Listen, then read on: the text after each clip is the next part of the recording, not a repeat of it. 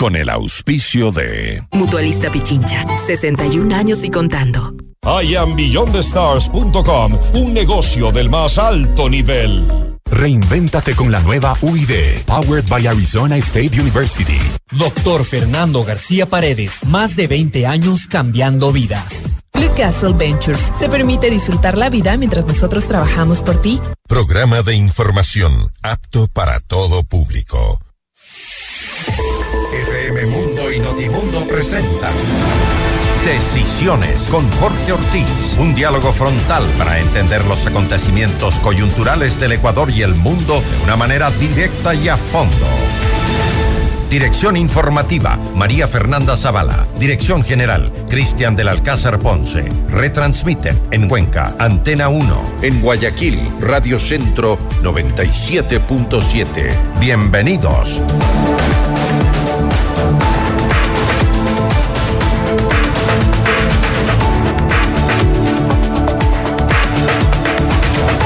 Amigos, buenos días. El presidente Guillermo Lazo, que hace una semana parecía caído o al menos cayéndose, hoy ya no lo parece tanto. No es que se lo vea fuerte y vigoroso, no, todavía se lo ve medio enclenque y bastante tambaleante. Pero su oposición, dirigida por el dúo Correa-Nebot, ha perpetrado estos últimos días tal cantidad de tonterías, enseguecida por el odio y por el apuro, que su idea de sacar a Lazo con un juicio político parece que va desinflándose y perdiendo fuelle. Eso parece, pero ¿Es así? Ese es el tema de esta semana en Decisiones, para analizar el cual cuento hoy con la valiosa participación desde Salamanca, donde es académico de prestigio reconocido, el politólogo ecuatoriano Francisco Sánchez, y aquí en los estudios de FM Mundo, el doctor Ramiro García, experto en temas jurídicos, y del doctor Dalton Basigalupo, asambleísta de la izquierda democrática. Doctores, buenos días. Eh, eh, empiezo con usted, doctor Basigalupo, por un tema puntual.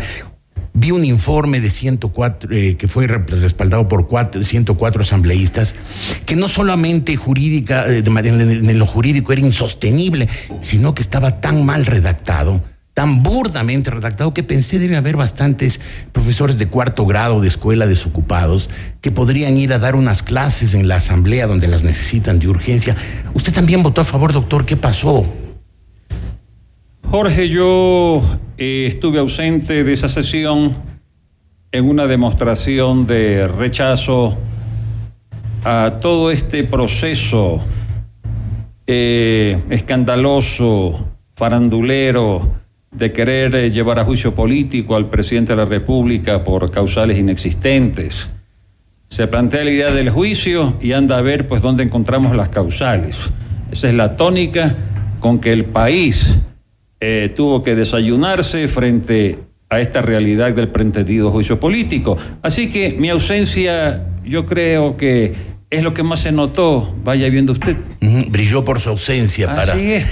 eh, o sea, usted faltó para no avalar esa, esa, esa defensa. En un gesto de desprecio de este burdo montaje que testifica ante el país pues la baja calidad de asambleístas que tenemos en la República no solamente de asambleístas, la baja calidad de políticos y además hay un, grave problema de falta de ciudadanía. No, los, no lo siente así, doctor Sánchez. Buenos días, el doctor Sánchez me, acompaña desde Salamanca. Doctor Sánchez, ¿no siente usted que el Ecuador tiene un déficit severo, grave y además creciente de ciudadanía? Buenos días. Buenos días. Hay varias cosas que se deberían tomar en cuenta, ¿no? Uno del el, el hecho en sí de que la, al fin y al cabo los diputados son representantes de cierta forma de, la mayoría de la sociedad, ¿no? Entonces, en este sentido se relacionaría con la primera parte de su pregunta, ¿no? Es decir, un tipo de ciudadanía que elige un tipo político que hace un tipo de oferta general. Yo, eh, pensando un poco a lo largo cuando hablaban, usted decía, no sé si es que en, en los 80 pudo haber sido muy diferente, pero también quiero recordar la cantidad de reformas que se hicieron permanentemente. Por ejemplo, una de las que se hizo cuando se decía que no querían que entren como guardaespaldas y se abrieron las listas, ¿no? Porque íbamos a optar por los mejores y en realidad es muy difícil optar por los mejores, ¿no? O sea, los mejores para quién y para qué, ¿no? Y después, eh, no nos olvidemos que los diputados tienen varias funciones, ¿no? Entonces, no todos hacen leyes, hay personas que están más de intermediando, que hacen relaciones eh, se dedican a la parte organizativa o que son los que llevan eh, la parte sustancial del, del país. En, en términos de estrategia. Y por último, también quiero decir que eh, el Parlamento refleja también la desigualdad y heterogeneidad social que tenemos en el país. ¿no? Es un país con unos niveles de, de, pobreza, por decirlo de alguna forma, también como sintetizando la gran desigualdad, con racismo estructural, con ciertas diferencias.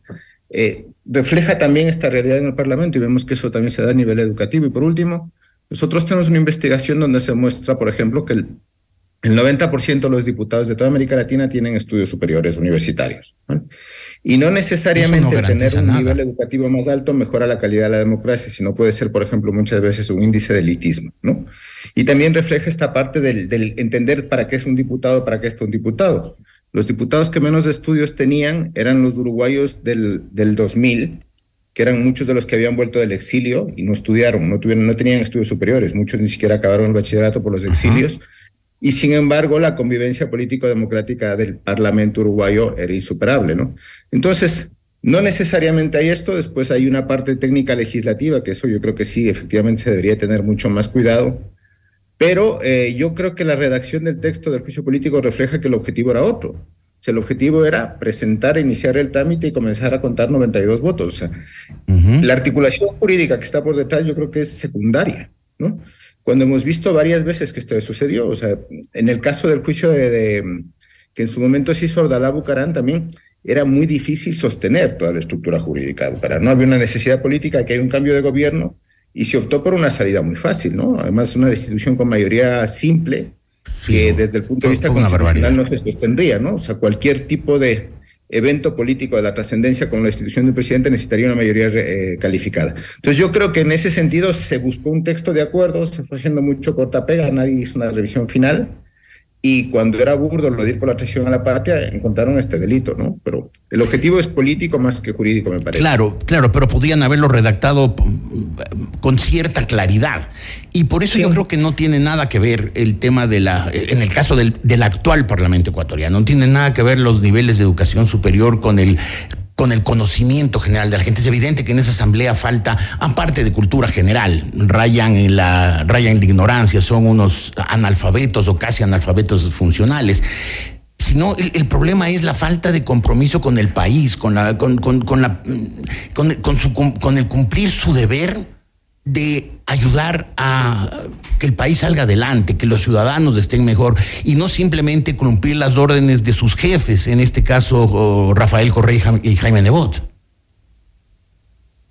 Sí, eh, tiene razón por una parte, pero eso forma el, también es, yo lo veo como un flujo de la gran división que tiene este momento el país, ¿no? Sea, la pregunta de fondo es si es que creemos o no que hay unos intereses nacionales, ¿no?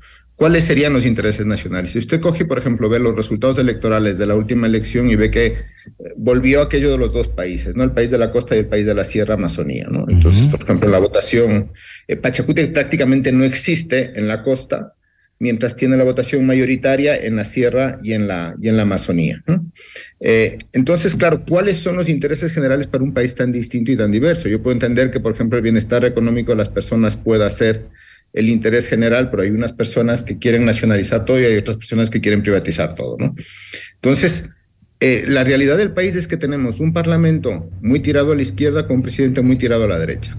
¿no? Y eso se refleja en la imposibilidad de tomar decisiones. El presidente ha presentado siete proyectos de ley en lo que lleva de gobierno.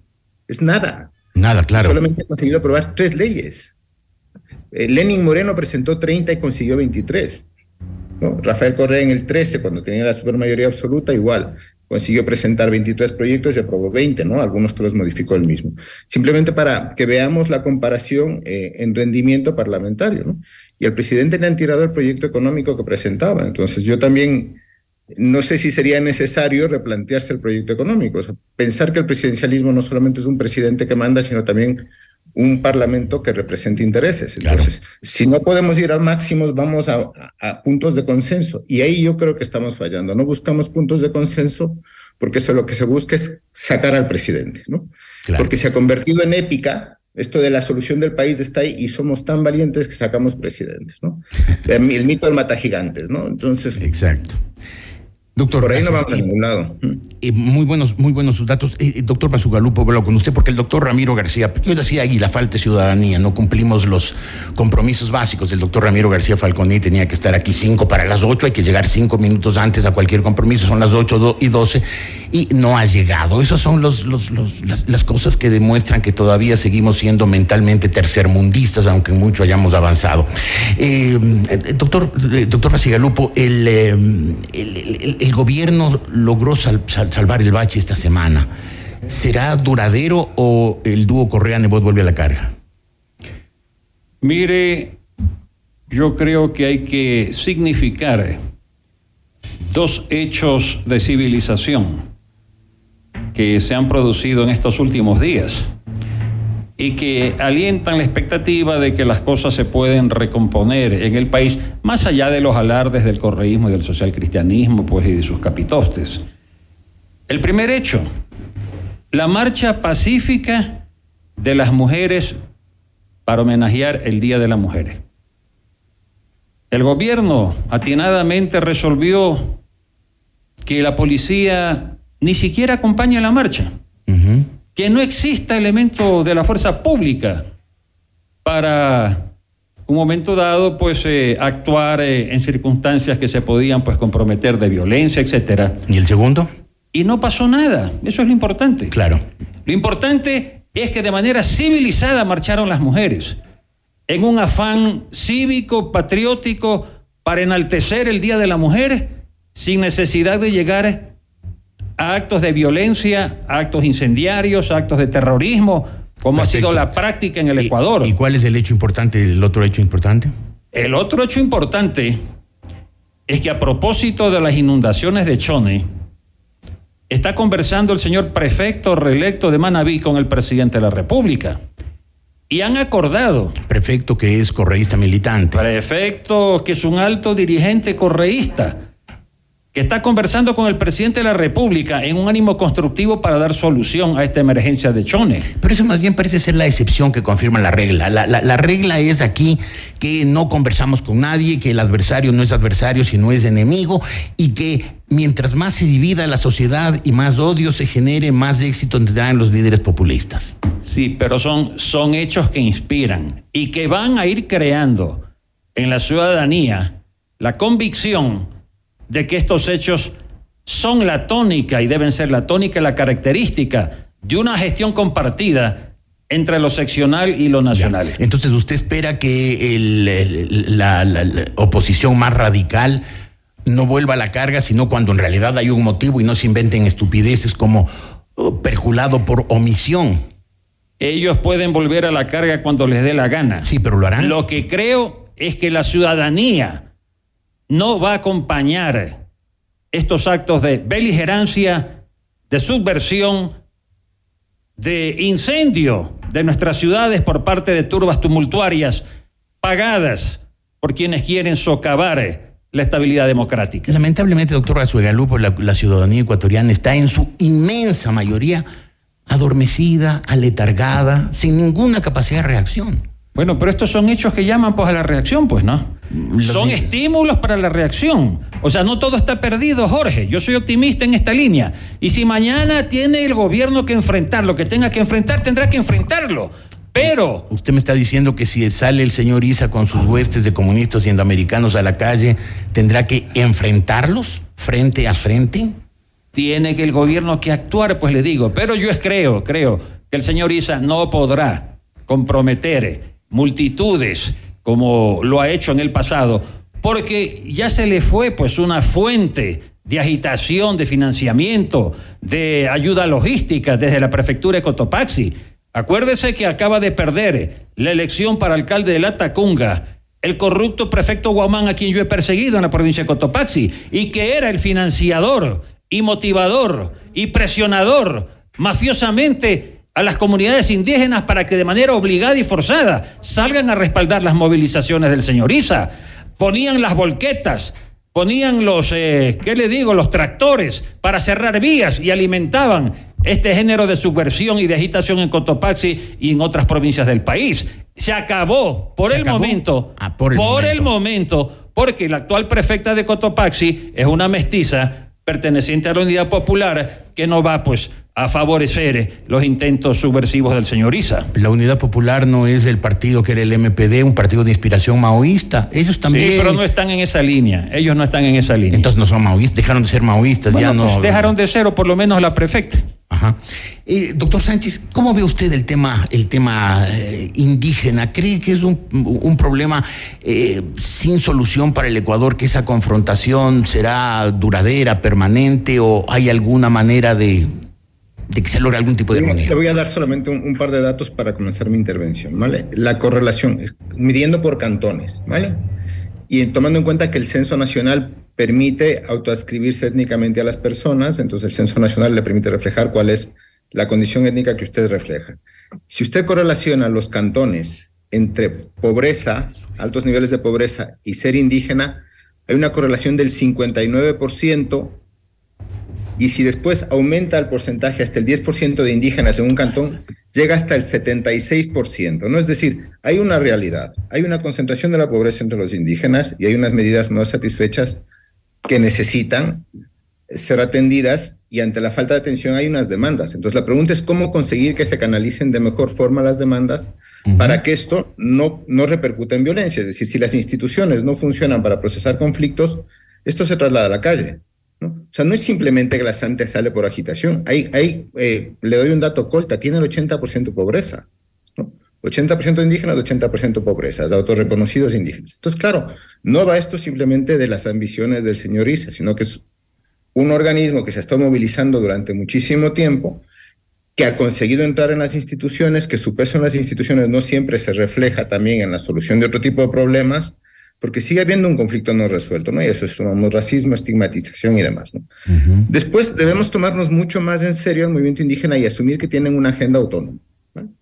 Igual, revisemos los datos, por ejemplo, de las votaciones en, la, en, en las votaciones a presidente del, en, bueno, cuando quedó electo el presidente Lazo.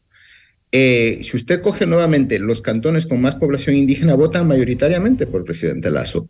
No votan en ninguna de las dos vueltas mayoritariamente por UNES. ¿no? Es decir, hay un conflicto no resuelto con el correísmo entre el movimiento indígena y eso se nota en las tensiones permanentes.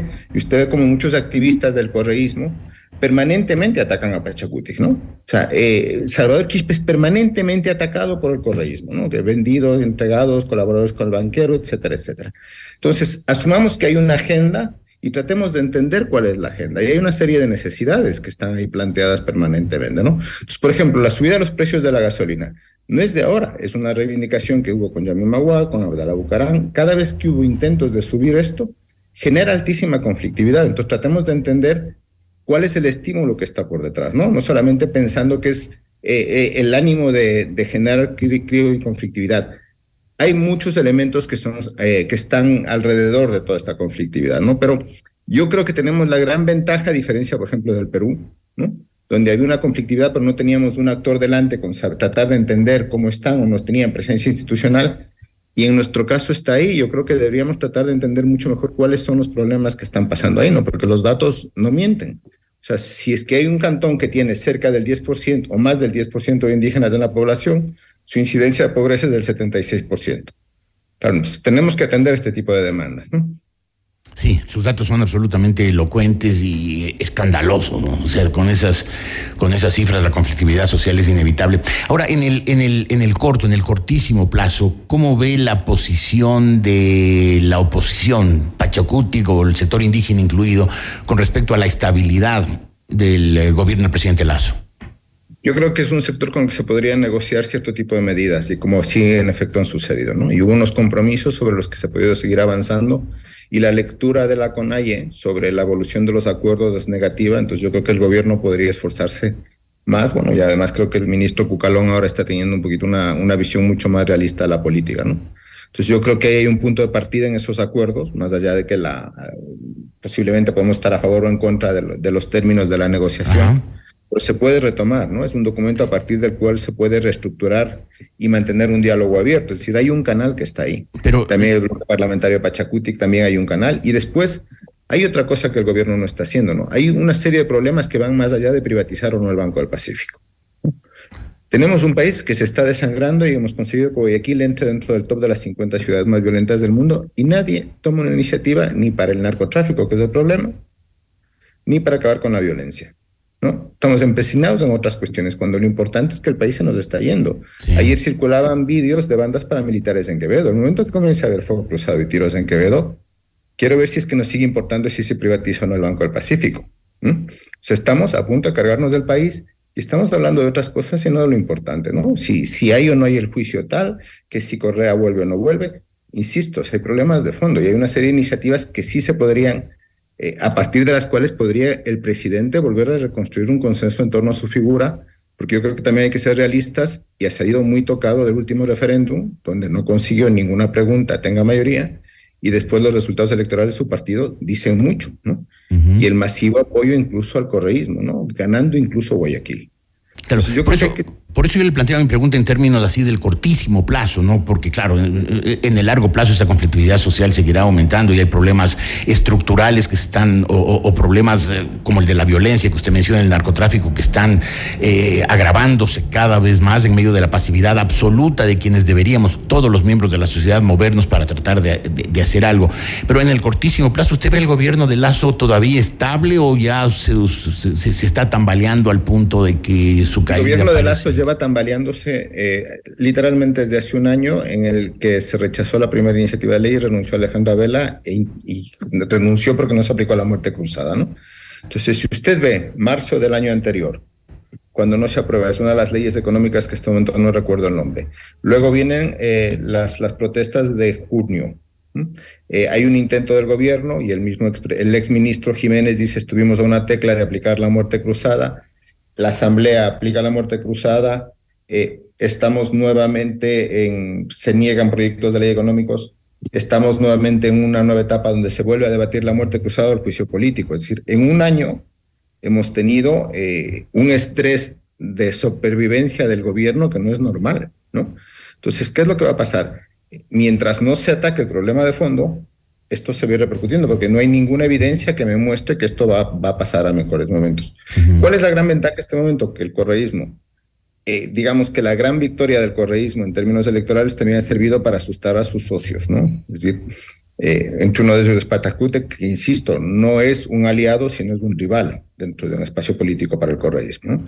Y también, bueno, eh, yo creo que el, el, el, gran movimiento del Partido Social Cristiano y después está el, el bloque de la izquierda democrática que tiene tiene divergencias internas. Yo creo que sí es que ha ganado aire el gobierno, consigue, está consiguiendo respirar, pero debería volver a tener la iniciativa. Y la iniciativa no pasa por querer nuevamente insistir en la parte económica, tiene que ayudar a que se gestione la parte política y la convivencia del país. O sea, si hay, hay temas de fondo que generan divergencia, vamos a dejarlos de estar y retomemos lo siguiente, ¿no? Busquemos puntos de encuentro, no de diferencia. Doctor Basigalupo, ¿cómo ve usted esto, esta posibilidad de que el gobierno, eh, el doctor Sánchez decía, retome la iniciativa política? Yo, le, yo diría más bien que tome la iniciativa política porque yo he sentido que desde que empezó no la ha tenido ni un solo día, ni siquiera con la consulta la logró.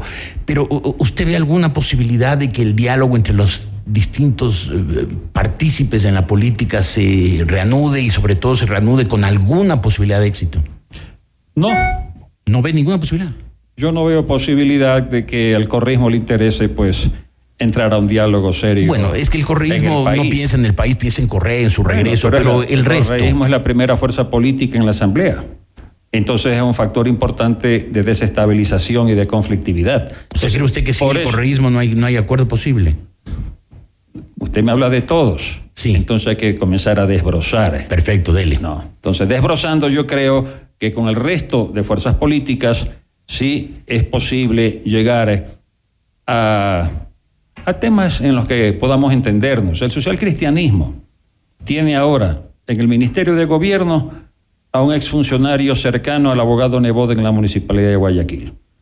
Yo creo que a pesar de los distanciamientos políticos entre ellos, el hecho pues de haber colaborado en una gestión municipal del abogado Nebode en Guayaquil le da pues a Henry Cucalón la posibilidad de un mejor acercamiento y diálogo con representantes social cristianos. Yo creo que Pachacuti está igualmente en una línea de no sumarse a la conflictividad que es el negocio del correísmo, Y creo pues que el resto de fuerzas estamos en esa misma actitud, no una oposición constructiva. Se ha venido puntualmente consensuando pocas, pero eh, consensuadas leyes entre el gobierno y el parlamento. Esas mesas de diálogo que se impulsaron con la presencia de Virgilio Saquicela han venido operando. Ha habido por lo menos dos leyes que han resultado eh, fruto del diálogo entre gobierno y parlamento. Así que está el tema laboral, por ejemplo, en una de estas mesas, pues. Eh, aproximando posiciones y puedan haber otros temas. Pero la tónica general ha sido más bien de un Congreso conspirador, buscando el camino para tumbarlo a Correa. Incluso esa, comisión que nombraron era un pelotón de fusilamiento con la orden de tirar a matar aún antes de encontrar los delitos presuntamente cometidos por el acusado. Entonces, eh, eh, ahí no se ve ninguna confluencia de poderes, se ve choque de poderes. Bueno, le digo que la conflictividad va a seguir existiendo porque ese es el negocio político del correísmo, la desestabilización. No, y la idea es pues que se pueda avanzar más bien con otras fuerzas políticas en un diálogo que permita algunas aproximaciones y concreciones en aspectos legales y de otro tipo. A lo que voy yo es que creo que definitivamente ese juicio político está derrumbado. Está la contundencia. definitivamente está derrumbado. Yo creo que está derrumbado. Eh, definitivamente le digo, eh, la claridad con que se han expresado juristas del máximo prestigio en el país respecto de que no hay la causalidad ¿no? de comisión por omisión en los delitos de cohecho y conclusión, etcétera, eso es contundente. La expresión misma del el más alto y calificado exponente del conocimiento constitucional en el Ecuador, Hernán Salgado, que ha ocupado incluso pues importantes eh, funciones en organismos internacionales, y que presidió el Tribunal Constitucional del Ecuador hasta hace pocos meses, él ha dicho claramente que el planteamiento de este juicio político revela inevitablemente una ignorancia constitucional. Doctor García Lupo, ¿cuándo a una mayoría en el Congreso, y más una mayoría enardecida, le ha importado lo jurídico, le ha importado lo ético, le ha importado por lo menos el sentido común. Lo descalificamos, lo destituimos de la presidencia de la República a los cinco meses de estar en el cargo a un señor acusándolo de loco sin un informe de un psiquiatra.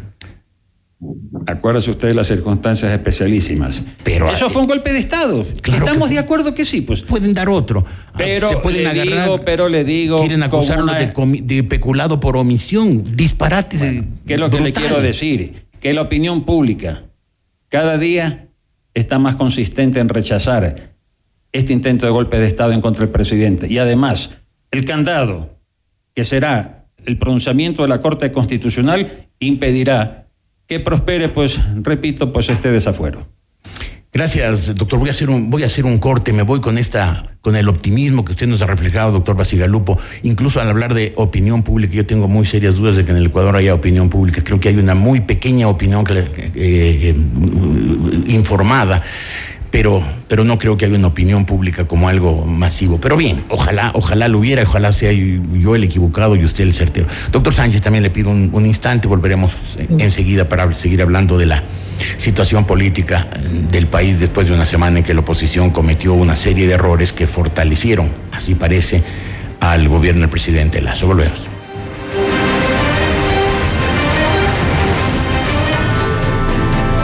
En un momento regresamos con más de Decisiones con Jorge Ortiz. Decisiones con Jorge Ortiz. Viernes 8 horas. Reprise sábado 12 horas y domingo 10 horas. Inicio del espacio publicitario. No existe una segunda primera impresión. Ven a conocer la torre corporativa de Aya Beyond the Stars Baile Park. El proyecto ideal para tu oficina con ambientes modernos, amenities, terraza para negocios, espacios de coworking, gimnasio, spa, golf ranch y mucho más. Invierte en el proyecto de más rápida conversión de ventas en Quito con tecnología, sostenibilidad, servicios y el diseño exclusivo de grandes profesionales como Adriana Hoyos, Gabriela Sommerfield y Cristian Vice. Visítanos en República del Salvador y Moscú. Llama al 09 898-854-6364 o ingresa en iambillondestars.com, un negocio del más alto nivel. En la UID nos reinventamos para ofrecerte una verdadera educación global. Nos afiliamos a Arizona State University, una de las mejores universidades del mundo y número uno en innovación de los Estados Unidos. Al estudiar en la UID, serás parte de ASU. Tu carrera se fortalecerá con cursos de clase mundial. Te convertirás en un profesional bilingüe y podrás optar por una doble titulación. Reinvéntate con la nueva UID, powered by Arizona State University. Quito, Guayaquil y Loja. Más información www.uid.edu.es. ¿De qué se trata la felicidad? ¿Qué es la libertad? Somos las decisiones y oportunidades que tomamos o dejamos de tomar.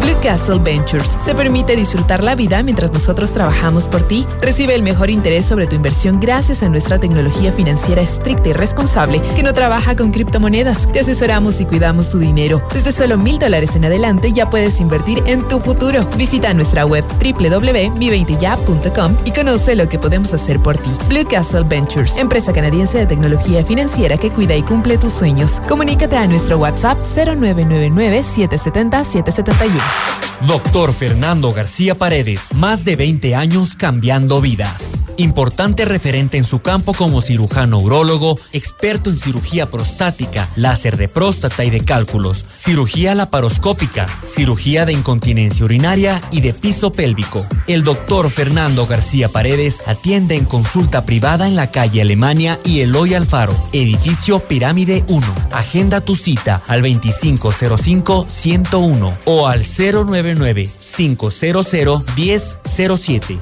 Búscanos en Instagram como arroba Fernando García Urólogo y visita www.doctorgarciaurologo.com. Mutualista Pichincha, 61 años y contando. Más de 55 mil familias que accedieron a su casa. Más de 12 mil hogares entregados. Más de 308 mil personas ahorrando para sus sueños. Y seguiremos contando los momentos felices de nuestros clientes. Porque la vida no se cuenta en días, minutos o segundos. La vida se cuenta en sueños cumplidos. Mutualista Pichincha, 61 años y contando. Descarga nuestra increíble app FM Mundo 98.1 para escucharnos y vernos en vivo. Hasta aquí la publicidad. Estamos presentando Decisiones con Jorge Ortiz, un programa especial de FM Mundo y Notimundo. Todos los programas, mírelos en nuestro canal de YouTube, FM Mundo Live. Gracias, seguimos. El doctor Ramiro García Falconín solo se atrasó 33 minutos, pero bueno, ya está aquí. Doctor. Merecida la repelada, fue error, error mío. Merecida e inevitable. O sea, y, y mis, y- y mis disculpas a la radio, a usted, a mis compañeros Al- del al- panel y sobre todo a los, a los oyentes. Al público, sobre todo, claro, que quería oír su punto de vista porque eh, se ha discutido jurídicamente si tiene algún sustento esto de, de- de peculado por omisión y de traición a la patria. ¿Alguno de esas dos causales perpetró el presidente de la República? Bueno, yo creo que de las, de las idioteces con las que nos ha brindado el legislativo últimamente, eh, esta de la traición a la patria, pues como que se lleva la de oro, ¿no? Porque además es traición a la patria por no haber reportado el avance del enemigo en el conflicto. O sea, un disparate absoluto. O sea, una cosa más, era más fácil acusarle de violación que, que de eso. pero- era una estupidez, pero se supone que Correa y Nebot se les puede acusar de muchas cosas, pero no de tontos. Pero esto que han hecho es una tontería están- a ver, magnífica. el problema es que a mí me parece que, sobre todo desde el correísmo, se ha tratado de vender de que esto es político. Es decir, vaciando lo político de todo lo jurídico, de lo ético y de lo racional. Entonces, como es político, cabe. Y claro, todas las grandes violaciones de derechos humanos se las ha hecho bajo ese, bajo ese membrete. Esto es político, por lo tanto vamos a matar a 6 millones de judíos. No, no, es político, se acabó. Esto es político, por lo tanto vamos a hacer una, una purga y vamos a mandar gente al gulag, porque esto es político. Entonces, claro, cuando a lo político se le, se le vacía... Cuando, Yo había notado esas reminiscencias de stalinistas en Correa hace mucho tiempo, pero me costaba decirlas así tan abiertamente. Entonces, claro, es- esto es político, ¿no? Entonces, los fascismos, los, los, los extremismos, siempre se escudan en lo político, entendido lo político como la voluntad del poder o la voluntad de una mitad más uno. Como tenemos los noventa y pico votos, entonces podemos hacer lo que nos da la gana. Es político y es cuestión de votar. Y eso ha sido la tónica, además, histórico-constitucional en el Ecuador. A un solo presidente lo han votado por, por juicio político, que es Juan de Dios Martínez Vera. A Bucaram lo votaron por loco, a Gutiérrez por ausente, ausentarse del poder estando en Carondelet. Es decir, un poco lo que, lo que ahora, hoy por hoy, vive Perú, por ejemplo. En Perú se han inventado una fórmula que me parece además de lo más pintoresca, que es eh, declararlos éticamente incapaces. Entonces, éticamente incapaz y los votan nomás. Claro. Que es un poco lo que pasaba en el Ecuador hasta antes de 2008. Dentro de los claroscuros que tiene nuestra constitución, uno de los puntos fuertes desde mi, desde mi punto de vista, positivos, es el haber institucionalizado y estructurado el tema de la defenestración del presidente.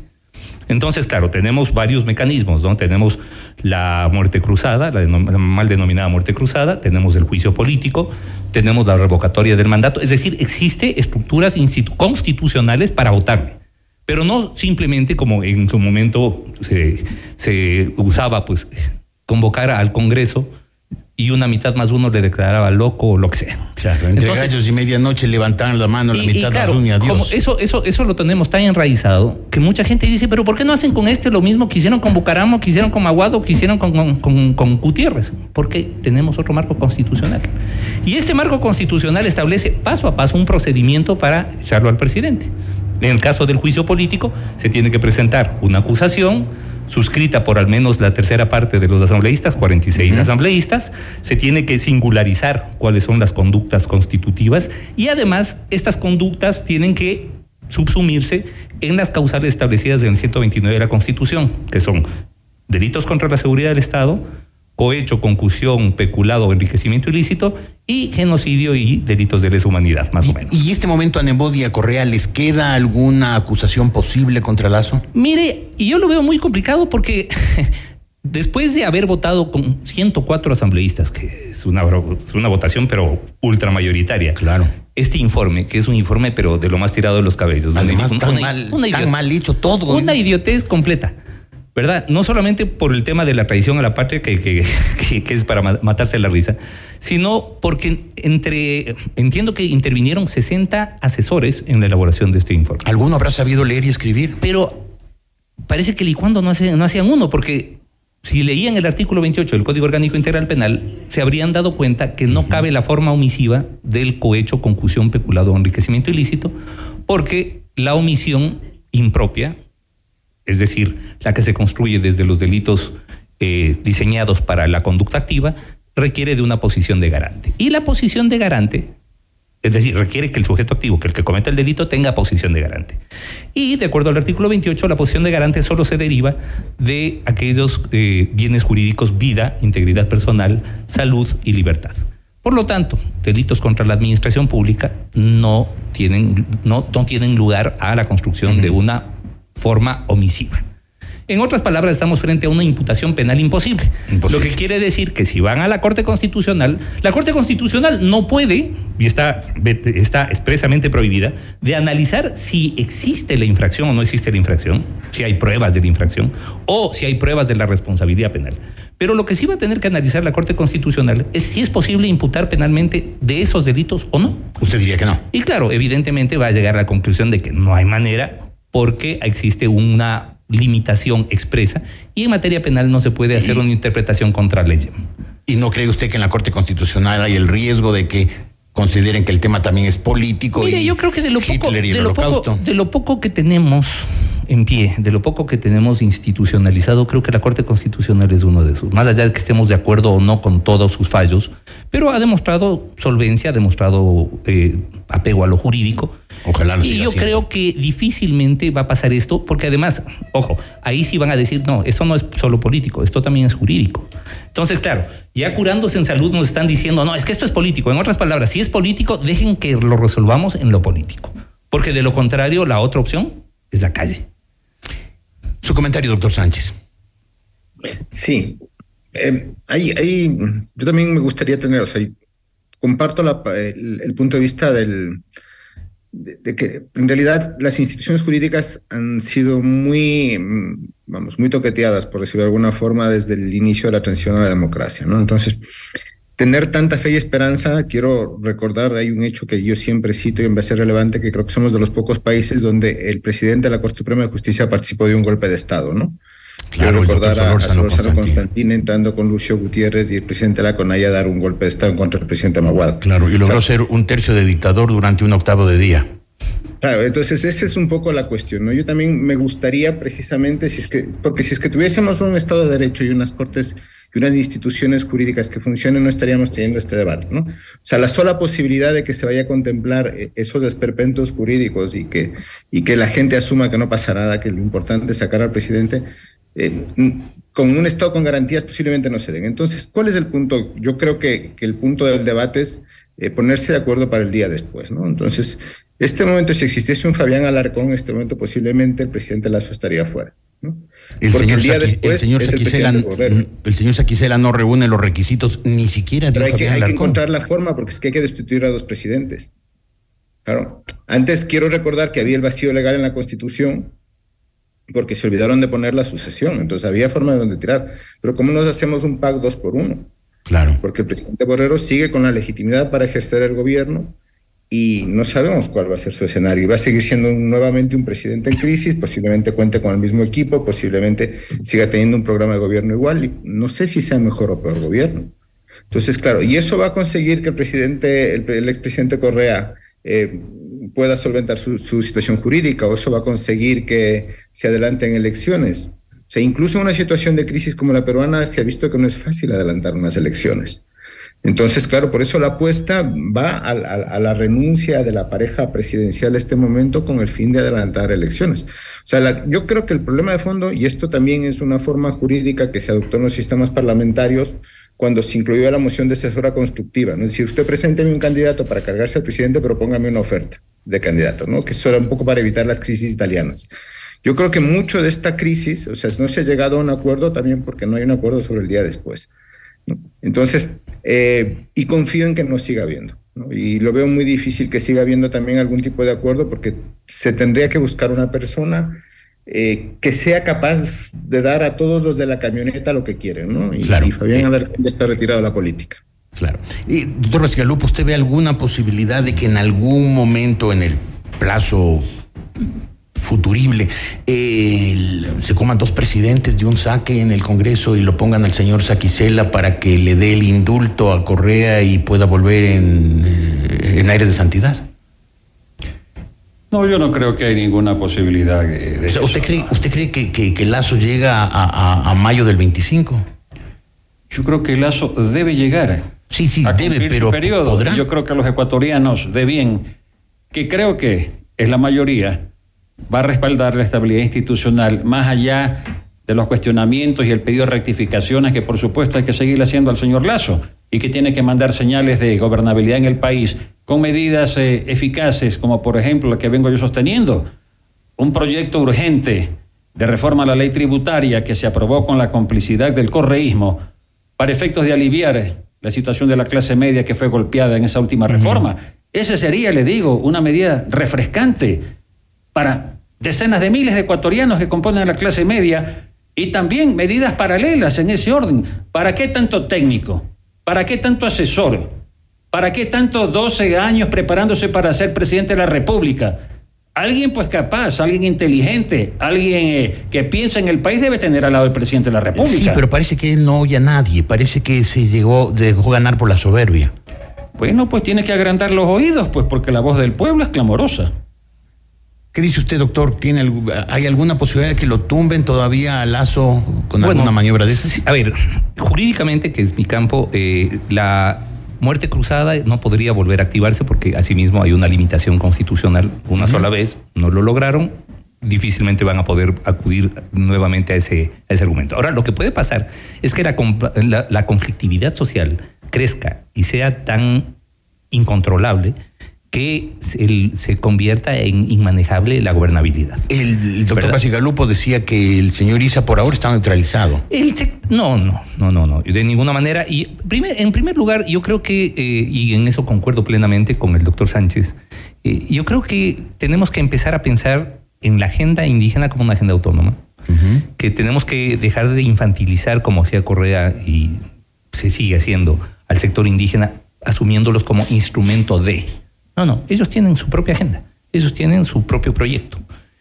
Proyecto que además tiene que, merece el respeto. O sea, no es posible que tengan que paralizar el país para que uno de los sectores más segregados, más discriminados y más pobres puedan sentarse frente al poder para hablar. Leyendo Estallido, el, el, libro del señor Isa, no se nota un afán Puede de haber, a, mí me parece que hay una visión más teórica, a mí me parece que es una visión bastante teórica que ya a la hora del aterrizaje, pues Vemos que dentro del propio sector. señor Isa no aterriza. Vemos que dentro del propio sector indígena existe ciertas, existen ciertas facciones. Incluso el señor Isa perdió la candidatura presidencial dentro del sector indígena. Se la ganó Yacu Pérez. Es decir, no es tan sencillo como decir, bueno, tenemos un grupo de fundamentalistas comunistas indigenistas que quieren ver arder el país y eh, a partir de eso construir sobre piedra sobre piedra. No, no es tan así. Eh, yo creo que es un, eh, esto merece una lectura bastante más profunda, pero sobre todo merece esto, el que se debata. Y entonces, el que ellos estén. ¿Usted cree que el, el, e, esto, alborotar las calles, puede hacerlo el correísmo solamente? Lo que pasa es que no, a ver, primero, las calles están alborotadas desde hace rato, pero no solamente desde lo político. Pregunte usted a la, gente que vive en la zona 8 de, Guayaquil si las calles no están alborotadas, pero alborotadas por vacunadores, por narcotraficantes, por gente que se está matando y no hay un, no hay un programa de seguridad claro. Perdóneme, lo que, a ver, lo que pasa es que eh, resulta un poco cómodo también decir, bueno, que cumpla, que, que, deje el poder en mayo del 2025 y este eso sigamos viendo cómo orden el país. No, tiene que haber cambios. No puede haber estabilidad política sin cambio. Bueno, todo el mundo le está pidiendo a, Guillermo Lazo que, se, que, se, y el problema, Y el problema es que no vemos esos cambios. Claro. Entonces, claro, hay que... Algo que nos queda claro es que después de 12 años o 15 años de perseguir el poder, no había un plan A. No, no hablo de plan B, no había un plan A. No, había, claro. Entonces, Pero cuando yo decía de eh, las calles alborotadas, me refería a una situación de agitación política que pueda llevar al Congreso a tener el pretexto para Mire, esto cambiarlo a lazo. A ver, lo que pasa es que la Asamblea podrá hacerlo eso, podrá hacer eso solamente dentro de los marcos, de los marcos institucionales. Es decir, grave conmoción política no es causal de juicio político, por ejemplo. Podría ser causal de muerte cruzada, pero ya, ya se comieron esa, esa opción. Afortunadamente hay una Corte Constitucional que todavía es un tamiz confiable.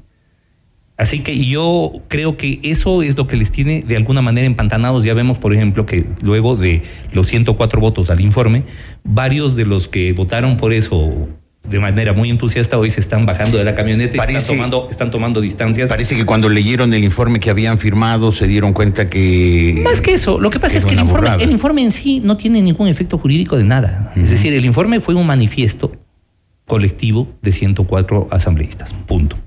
Ahora, lo que sí tendría un efecto es la solicitud de juicio político. Pero ya, obviamente, ellos están claros que una solicitud de juicio político con argumentos tan estúpidos como los que tiene, como los que constan en el informe, muy probablemente no van a pasar del tamiz de la Corte Constitucional y del dictamen de admisibilidad. Entonces, claro, eso hace que no quieran jugarse la cara ni la cara de sus partidos y movimientos firmando una, un, un, mamotreto de eso. Muchas gracias, señores. Tengo que hacer un, un, nuevo corte al volver y en los pocos minutos que nos van quedando, les voy a pedir que, que me digan, les insisto en muy pocas palabras, si ustedes creen que a pesar de toda esta conflictividad, esto que hace sentir a los ecuatorianos que la política es una fuente de conflictos y no de soluciones a nada, el Ecuador sigue teniendo un futuro, sigue, seguimos, podemos todavía pensar que no en un plazo muy lejano el Ecuador será un país normal, próspero, tranquilo. Volvemos con ustedes enseguida. Gracias.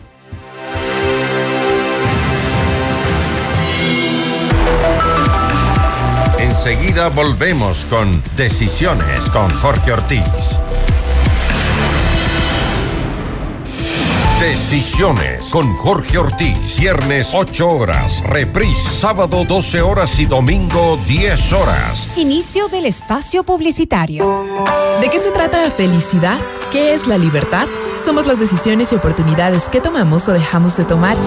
Blue Castle Ventures te permite disfrutar la vida mientras nosotros trabajamos por ti. Recibe el mejor interés sobre tu inversión gracias a nuestra tecnología financiera estricta y responsable que no trabaja con criptomonedas. Te asesoramos y cuidamos tu dinero. Desde solo mil dólares en adelante ya puedes invertir en tu futuro. Visita nuestra web www.mi20ya.com y conoce lo que podemos hacer por ti. Blue Castle Ventures, empresa canadiense de tecnología financiera que cuida y cumple tus sueños. Comunícate a nuestro WhatsApp 0999 770 771. Doctor Fernando García Paredes, más de 20 años cambiando vidas. Importante referente en su campo como cirujano urólogo, experto en cirugía prostática, láser de próstata y de cálculos, cirugía laparoscópica, cirugía de incontinencia urinaria y de piso pélvico. El doctor Fernando García Paredes atiende en consulta privada en la calle Alemania y Eloy Alfaro, edificio Pirámide 1. Agenda tu cita al 2505-101 o al 09 999-500-1007.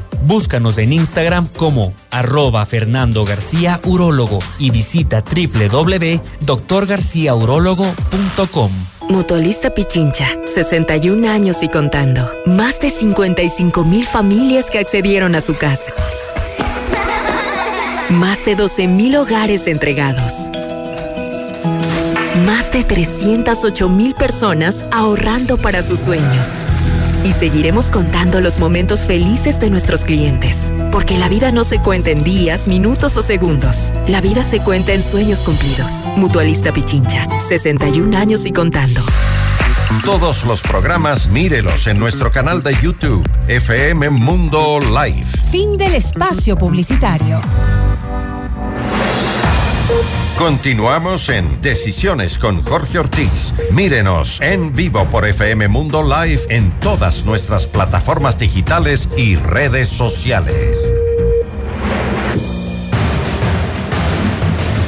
Continuamos en la última parte de este programa. Quisiera pedirles a mis tres invitados, el doctor Francisco Sánchez, director del Instituto de Estudios Iberoamericanos de la Universidad de Salamanca, el doctor Dalton Gasigalup, Basigalup, caray, ¿qué pasó? Asambleísta por Izquierda Democrática, el doctor Ramiro García, catedrático universitario y jurista, que me digan insisto en muy pocas palabras, si es que ustedes sienten que el Ecuador va por la senda de la inestabilidad, tener un gobierno que siempre se tambalea y una asamblea que siempre conspira, o si algún momento vamos a ser un país normal, tranquilo, que deja trabajar y que prospera. Doctor Basigalup. Mire, la situación en general del país no se va a recomponer en uno, dos o tres gobiernos.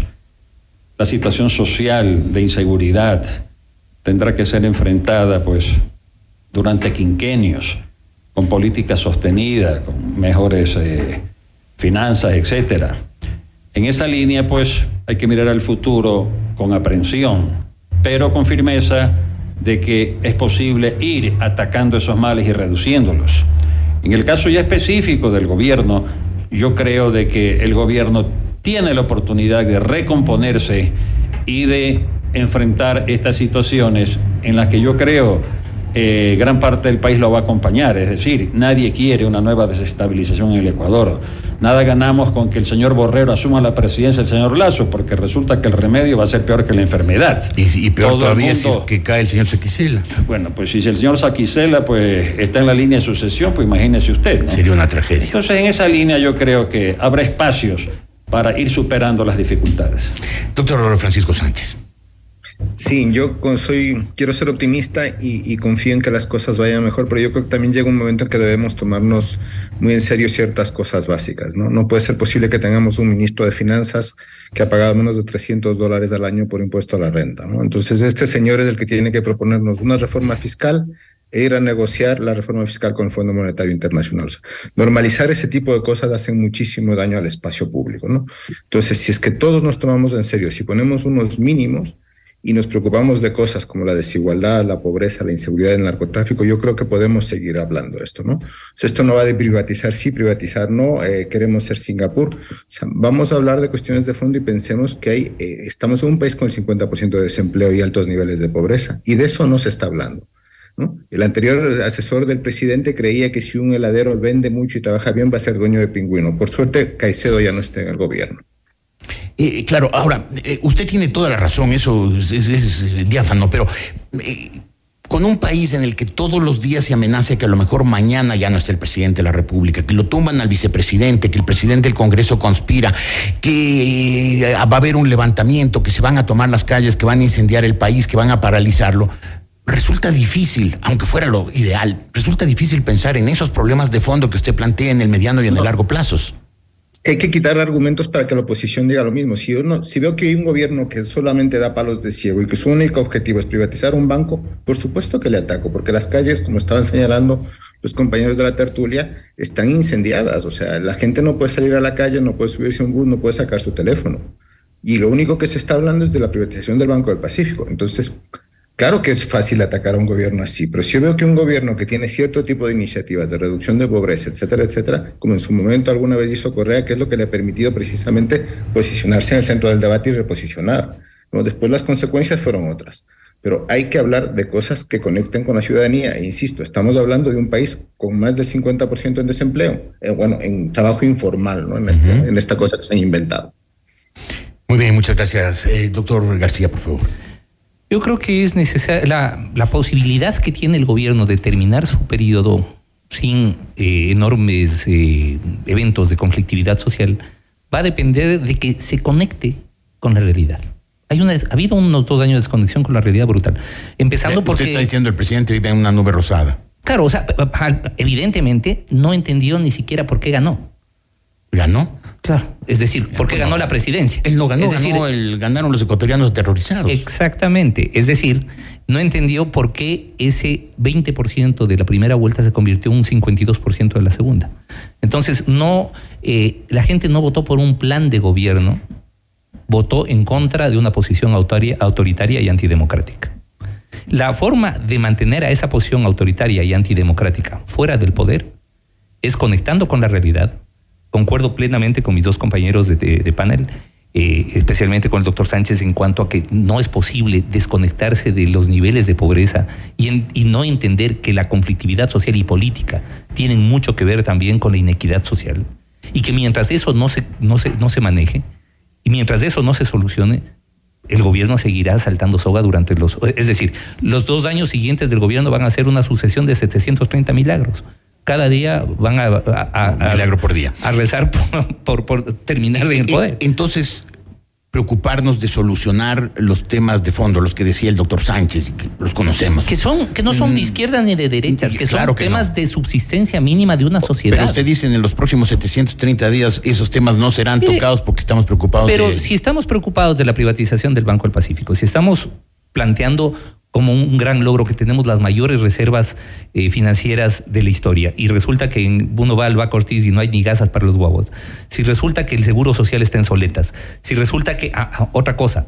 Se ha hablado del legislativo como un conspirador. Sí, poco ha sido. Pero, ¿qué habría pasado si es que LAS hubiera tenido mayoría, mayoría legislativa? Se habría caído hace un año. Porque nos habría pasado. Sí, sí porque nos hubiera pasado flexibilización laboral, nos habría pasado eh, flexibilización de la seguridad social, privatización de un montón de sectores. Es decir, se hubiera caído hace un año. Las calles Es decir, afortunadamente para él no ha tenido la posibilidad de imponer su modelo de gobierno, que es un modelo de gobierno novente, ochentero, noventero, latinoamericano, eh, arcaico. Es decir, eh, son, son cosas que la derecha en Europa, por ejemplo, ya ni siquiera se plantea. La, democracia, la democracia cristiana, por ejemplo, de alemana, de Merkel, estaba clarísima de que necesitaban una educación pública, una salud pública y una seguridad social pero, Pero también la izquierda europea, la izquierda moderna, no se plantea las cosas que se plantea la izquierda. No, no, por supuesto. Acá, por ejemplo, jamás, jamás se les habría ocurrido allá plantear eh, eh, subsidios a los combustibles fósiles, por ejemplo. Aquí resulta que nuestra izquierda está peleando por, por subsidio a la gasolina. Allá más bien se trata de desincentivar el uso de la gasolina. Por pero, pero claro, vivimos una realidad diferente. Y pero hay una desconexión con esa realidad total. Total. Muchísimas gracias. Hubiera querido seguir conversando estos temas, pero lamentablemente el tiempo se nos ha medida encima. Quiero agradecerles muy eh, especialmente al doctor Francisco Sánchez, director del Instituto de Estudios Iberoamericanos de la Universidad de Salamanca, al doctor Dalton Basigalupa, asambleísta por la Izquierda Democrática, y el doctor Ramiro García, catedrático universitario y jurista. Hacemos un corte, volveremos con mi punto de vista.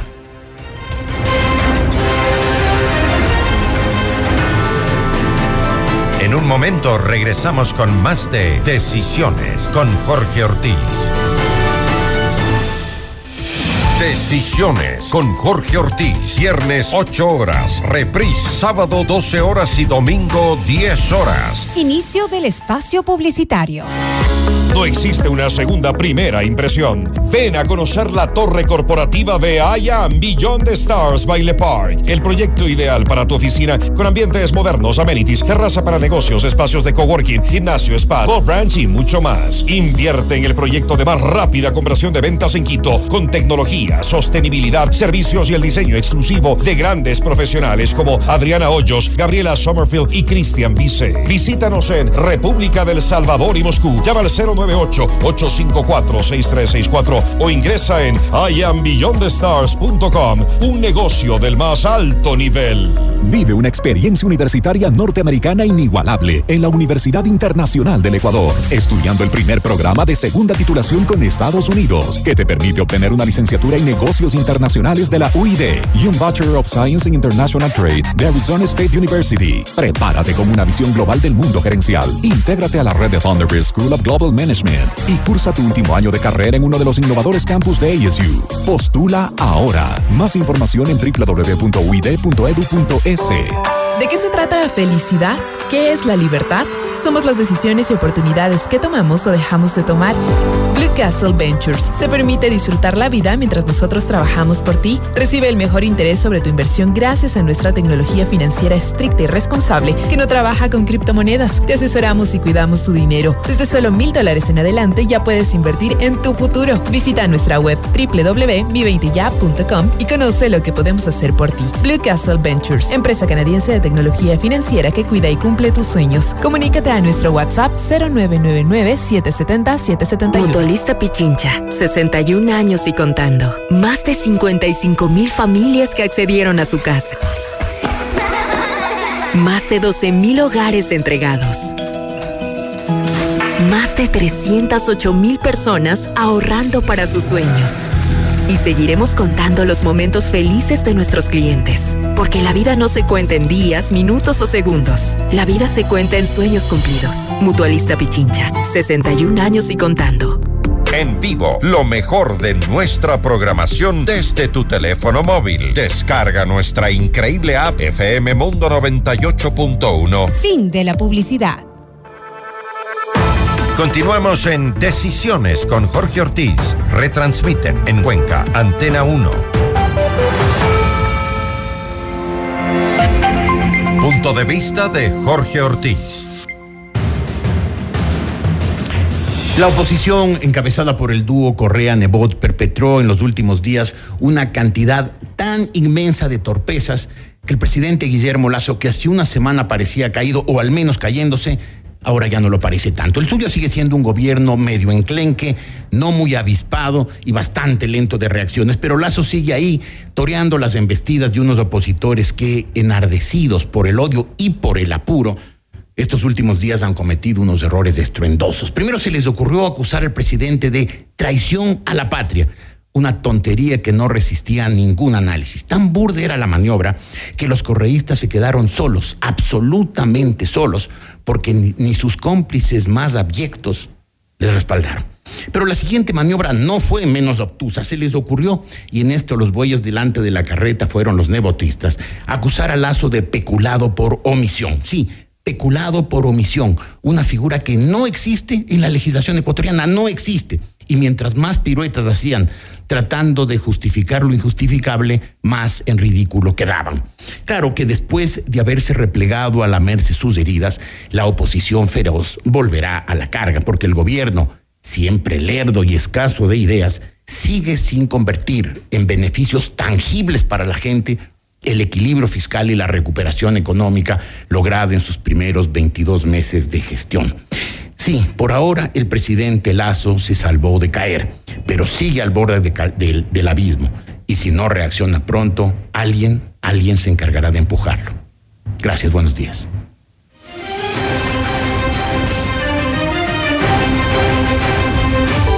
FM Mundo y Notimundo presentaron Decisiones con Jorge Ortiz. Un diálogo frontal para entender los acontecimientos coyunturales del Ecuador y el mundo de una manera directa y a fondo. Ingeniería de sonido Andrés Castro. Dirección gráfica Laili Quinteros. Redacción José Martín Muñoz. Redes sociales Nicole Moncayo. Producción Carlos Cárdenas. Emisión FM Mundo Live Javier Merino. Dirección informativa María Fernanda Zavala. Dirección general Cristian del Alcázar Ponce. Con el auspicio de Mutualista Pichincha, 61 años y contando. IamBeyondTheStars.com, un negocio del más alto nivel. Reinvéntate con la nueva UID, powered by Arizona State University. Doctor Fernando García Paredes, más de 20 años cambiando vidas. Blue Castle Ventures te permite disfrutar la vida mientras nosotros trabajamos por ti